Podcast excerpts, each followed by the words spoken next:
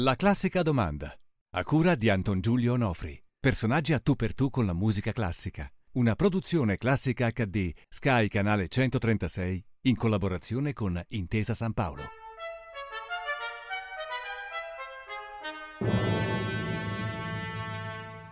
Bentornati alla classica domanda. Chiedo scusa per questa voce un po' stagionale. Siamo in inverno, siamo in dicembre, anche se la puntata magari verrà replicata nei mesi estivi, però ecco per giustificare questo stato deplorevole della mia voce, spero di non affaticarvi. Allora, eh, siamo ospiti stavolta di un architetto molto celebre, eh, la classica domanda si è già eh, occupata di altri architetti, ricorderete Vittorio Gregotti e Stefano Boeri, Oggi invece siamo ospiti in casa di eh, Paolo Portoghesi, architetto, buongiorno. Buongiorno. Complimenti per questa casa meravigliosa fuori Roma. In eh, campagna. Ci ha dato occasione di venire a fare una scampagnata di mattina presto. Quindi. Cominciamo subito eh, ad entrare in, in media stress. Io sono molto curioso di sapere che musica ascolta Paolo Portoghesi, che musica predilige ascoltare e soprattutto dove la ascolta, perché qui siamo in campagna e quindi penso che dovrà adottare sistemi. Certamente sì, la riproduzione. Purtroppo, diciamo da quando non vivo più a Roma, diserto anche i concerti che erano indubbiamente una meravigliosa occasione per sentire la musica. Però io sono anzitutto un appassionato di Schubert e in modo particolare dei leader di Schubert. E quindi in un certo senso eh, il fatto di sentirli nell'intimità della casa eh, diciamo, corrisponde un po' alla loro vocazione. In fondo eh, sì, erano fatti per eh, gruppi di persone che ascoltavano, ma non necessariamente per un concerto, soprattutto come lo immaginiamo oggi. Ecco, effettivamente eh, occuparsi dei leader di Schubert è insomma, aprire un mondo, un mondo inesauribile. E diciamo, tra l'altro abbiamo avuto recentemente degli interpreti favolosi che poi eh, hanno scritto dei libri su questo argomento, Fischer di Scavo, ma anche Bostridge. Ian Bostridge, esatto. Un bellissimo libro. Sul viaggio d'inverno, ecco, esatto. Sì. Schubert è un musicista inesauribile e secondo me poco eseguito fondamentalmente, quindi e viceversa Schubert è un musicista da conoscere integralmente perché è sorprendente e poi diciamo è il primo caso in cui la musica non è fatta all'interno di questa visione aristocratica in cui, ma veramente è una musica eh, per gli altri, diciamo, addirittura per celebrare questo desiderio di godersi la vita. E naturalmente lui lo fa con una straordinaria dedizione all'umanità. E quindi questo è un aspetto affascinante. Uno si sente a un certo punto un interlocutore. Cioè, e, poi insomma c'è una pagina di Adorno su Schubert che è insuperabile. Cioè questa, Se la ricorda? Eh, beh, non, adesso non, non voglio sorpiarla, ma insomma certo. eh, dice sostanzialmente questo, che insomma spesso eh, ascoltare Schubert vuol dire avere le lacrime agli occhi, perché ci parla di un mondo innocente, di un mondo eh, insomma, come forse vorremmo che fosse, eh, e quindi in un certo senso è una promessa di un mondo diverso.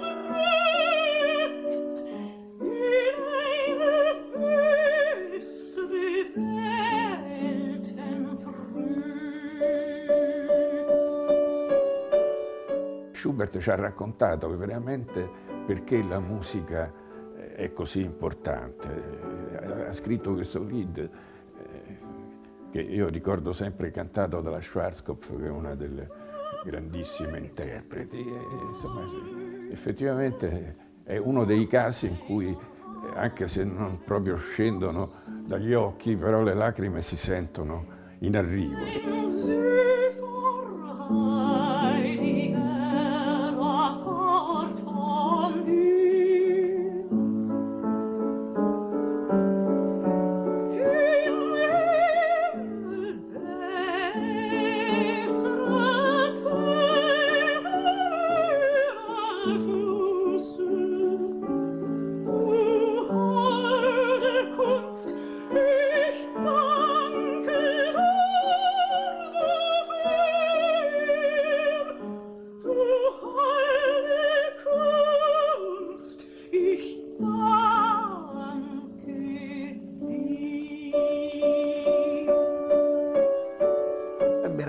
Questa, questa perorazione schubertiana di cui la ringrazio. Naturalmente eh, non è il solo Schubert. Eh, no, no, aspetti, restiamo su Schubert, perché io ricordo che lei tanti anni fa sulla RAI fece un, un documentario eh, dove metteva a paragone la musica e l'architettura e, e ricordo sì. insomma, che c'erano dei, dei, dei paralleli piuttosto interessanti e anche inediti perché non era un'epoca in cui si facevano tanto discorsi del genere.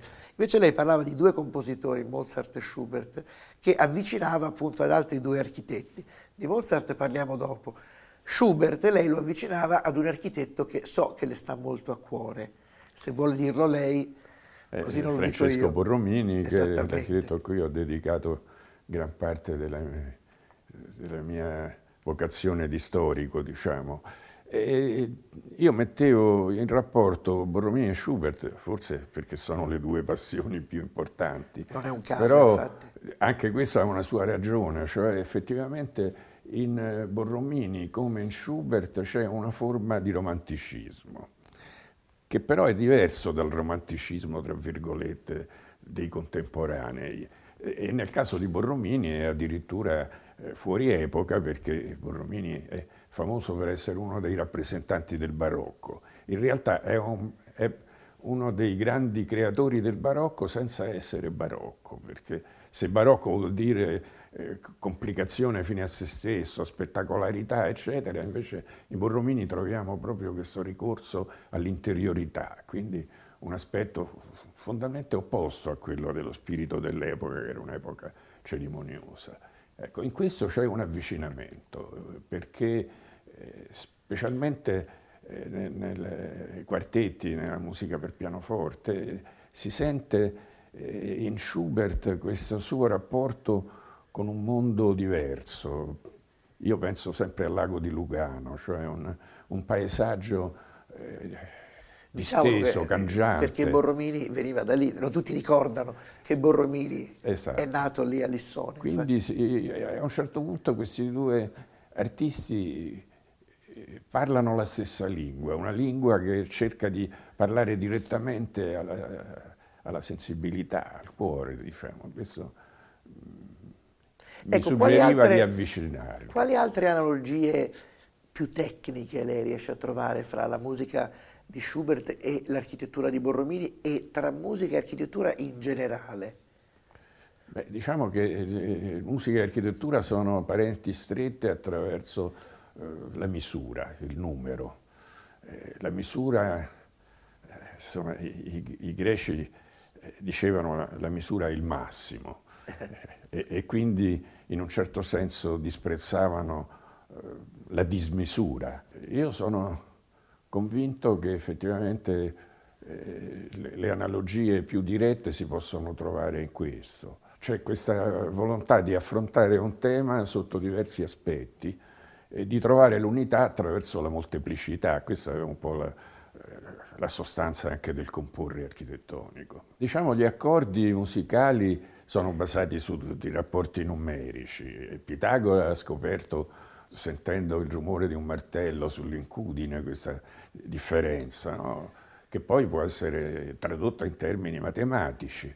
Ed in effetti ci sono moltissimi libri dedicati a questo tema, che parlano di musica e di architettura nello stesso tempo. Un altro dei miei architetti prediletti era Bernardo Vittone, un architetto piemontese del Settecento, eh, fedele in un certo senso al barocco, che nel suo trattato scrive addirittura un, un capitolo proprio dedicato alla musica, ah. eh, che è estremamente interessante e fa capire che eh, l'educazione musicale per un architetto è una cosa preziosa. Ecco, io devo dire, avrei con grande piacere eh, imparato a suonare, ma purtroppo... È un rimpianto il suo, quindi quello di... È un rimpianto perché, diciamo, io ho sentito per la prima volta la musica quando mio padre suonava soprattutto questi abrégé delle musiche di Wagner. E guardi che questa è la classica domanda che facciamo a tutti, cioè Sto anticipando la sì, sua domanda. Ma insomma, tanto gliela faccio ora, visto che lei mi ha anticipato. Quando è stato che lei si è reso conto della musica classica? Quando lei si è... La prima volta che lei ha ascoltato delle note di musica classica e mi sembra di capire ne è rimasto affascinato.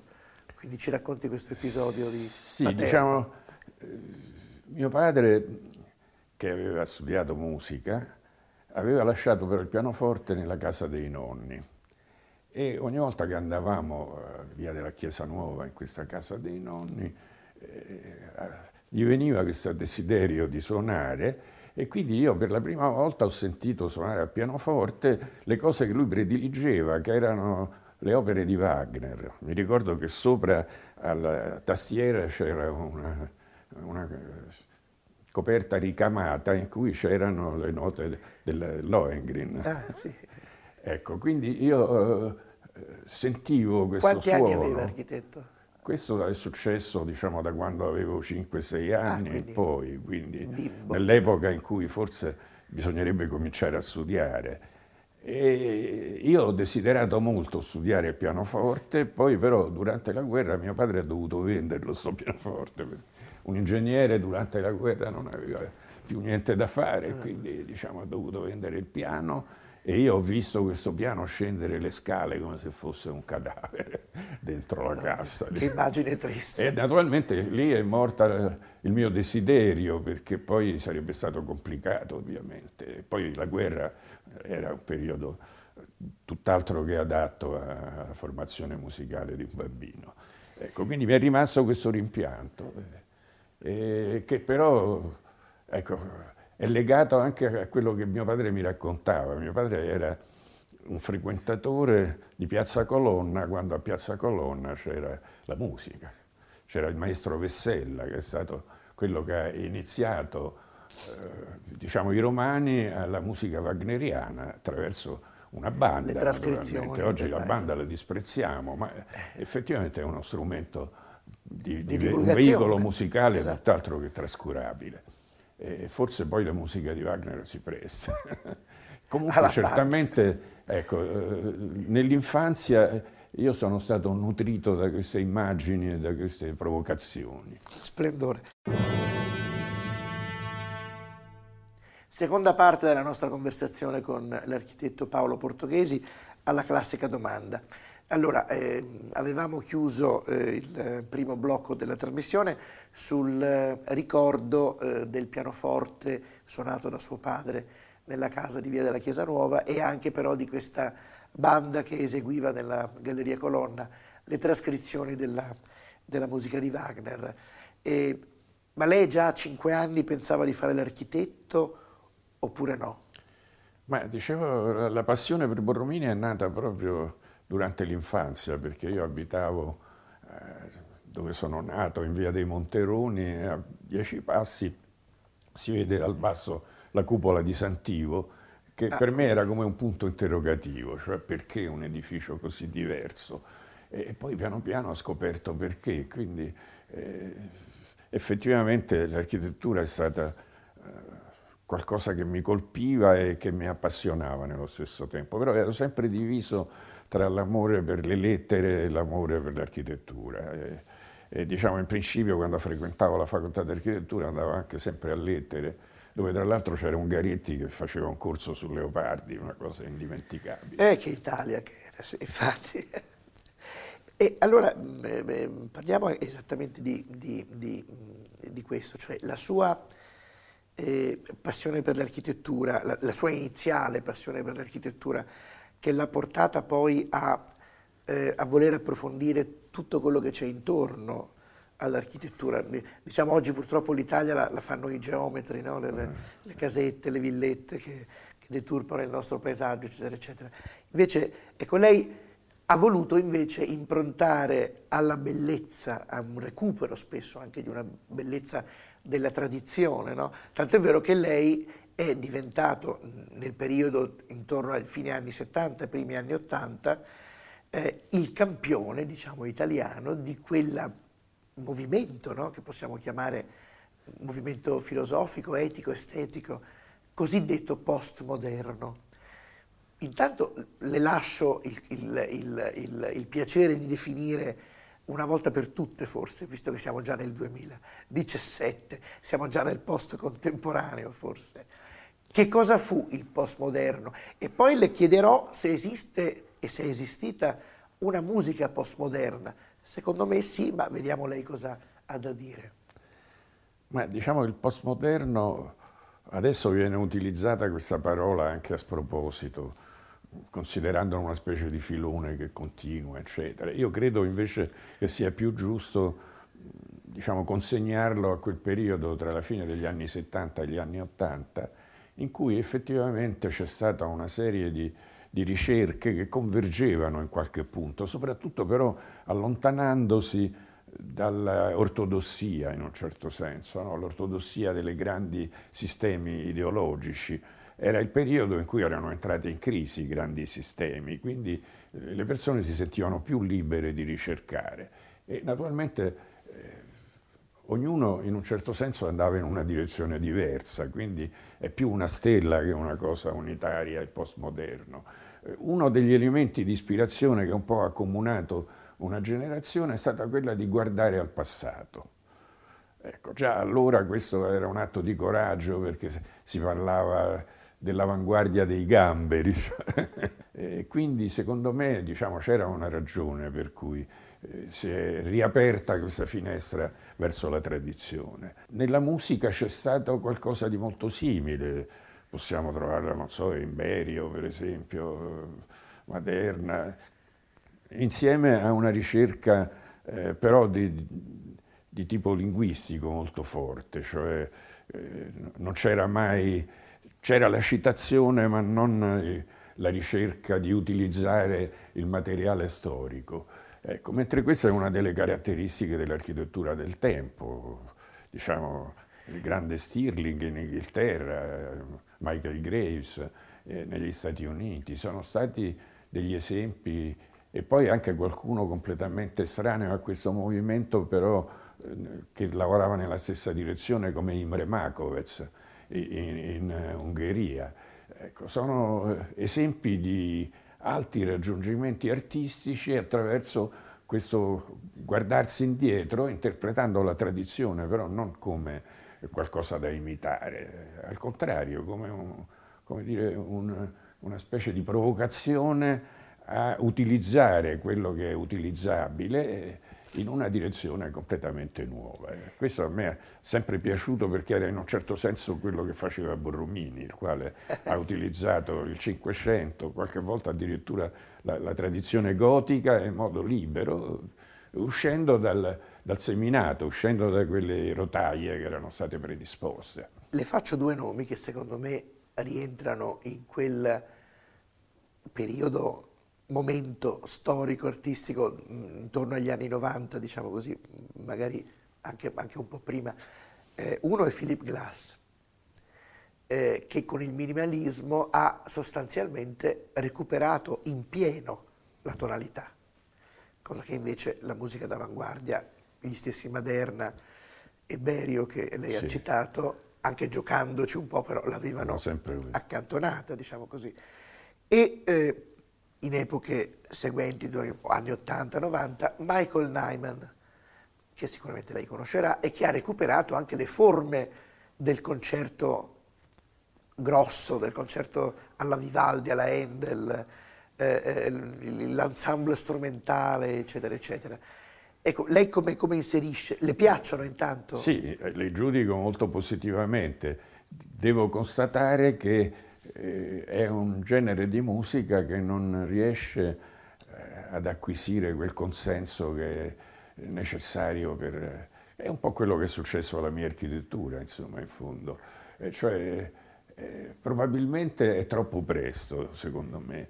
Eh, almeno io sono di questo avviso, cioè penso che noi viviamo in un'epoca in cui la società consumistica sta per distruggere l'ambiente in cui viviamo e quindi bisognerà per forza cambiare stile di vita. È un mondo da cambiare secondo me oggi eh, chi ama l'arte dovrebbe cercare quel tipo di arte che può contribuire al cambiamento. E quindi per esempio eh, lo studio della sostenibilità nel campo dell'architettura, ma anche la ricerca di un linguaggio accessibile a tutti. C'è stato un, un grande sforzo nell'Ottocento legato al, al socialismo, insomma, eh, Morris diceva perché occuparsi d'arte se non per rendere tutti partecipi. È un'utopia, d'accordo, ci sono, ci sono persone che non sono nate per comprendere l'arte, ma insomma desiderare un linguaggio comprensibile secondo me è veramente una cosa necessaria. Ecco, e, e la musica classica, perché diciamo che la musica si continua a fare, esiste la musica leggera, rock, pop, cioè, anche la musica classica ci sono dei compositori gli eredi di Beethoven, di Mozart, che eh, eh, continuano a comporre una musica oggi. Ma tutta la musica del cinema, per esempio, è una musica tonale al 90%. Esattamente, esattamente, esattamente. Quindi che vuol dire? Che la rinuncia alla tonalità eh, è semplicemente un modo per innalzare la musica al di sopra del volgo, in un certo senso, quindi riservarla a una categoria di persone esperte, eh, che certamente godono perché non si può negare che si tratti di arte, però è un'arte inaccessibile a chi non ha un'educazione particolare oppure una predisposizione diciamo, verso, verso, il mistero, verso le cose che, che richiedono un enorme sforzo mentale.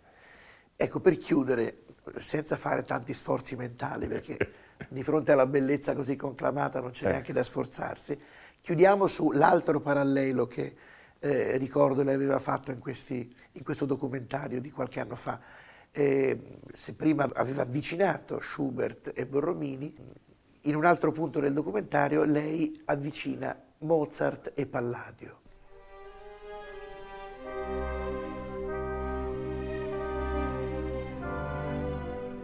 Devo dire che è soprattutto la malcontenta che mi sì. ha guidato, perché la malcontenta ha due facce ha una fascia assolutamente classica, un colonnato, quindi un tempio.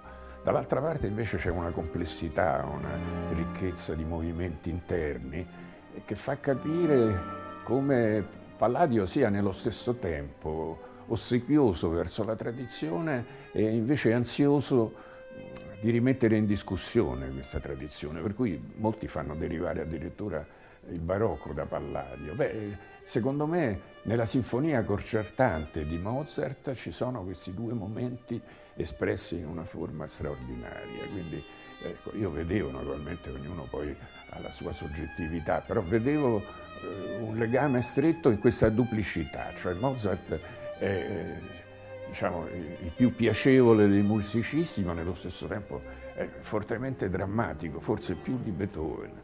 E, e quindi mi piaceva riuscire a mettere a fuoco questo aspetto così eh, ricco e così contraddittorio. Certo Ferruccio Busoni sosteneva che il senso della struttura in Mozart era quello di un extraterrestre. Architetto, io la ringrazio, è stata una conversazione eh. interessantissima, spero che si sia divertito anche lei. Sì, le auguro eh, buona musica intanto e le chiedo di chiudere con una citazione che lei, se se la ricorda, che lei fa in quel, in quel, documentario. È una citazione forse un po' lunga e complessa, però mi auguro che lei se la ricordi. Viene dal dialogo di Eupalino o l'architetto ah. di Valéry. Beh, il dialogo di Eupalino, scritto da Valéry per illustrare delle opere di suoi architetti contemporanei, è contrariamente alle cose che illustra uno dei testi che meglio resistono al tempo, perché eh, ha un, fascino straordinario basato su un linguaggio di una finezza, di una qualità straordinaria e delle osservazioni di grande profondità. Musica e architettura stanno nel mezzo del mondo come momenti di un altro mondo o come gli esemplari disseminati qua e là di una struttura e di una durata che non sono quelle degli esseri, bensì quelle delle forme e delle leggi. Sembrano destinate a richiamarci direttamente una la formazione dell'universo, l'altra il suo ordine e la sua stabilità. Reclamano le costruzioni dello spirito e la sua libertà, che quest'ordine cerca e in mille maniere ricostituisce. La classica domanda, a cura di Anton Giulio Onofri. Personaggi a tu per tu con la musica classica. Una produzione classica HD, Sky Canale 136, in collaborazione con Intesa San Paolo.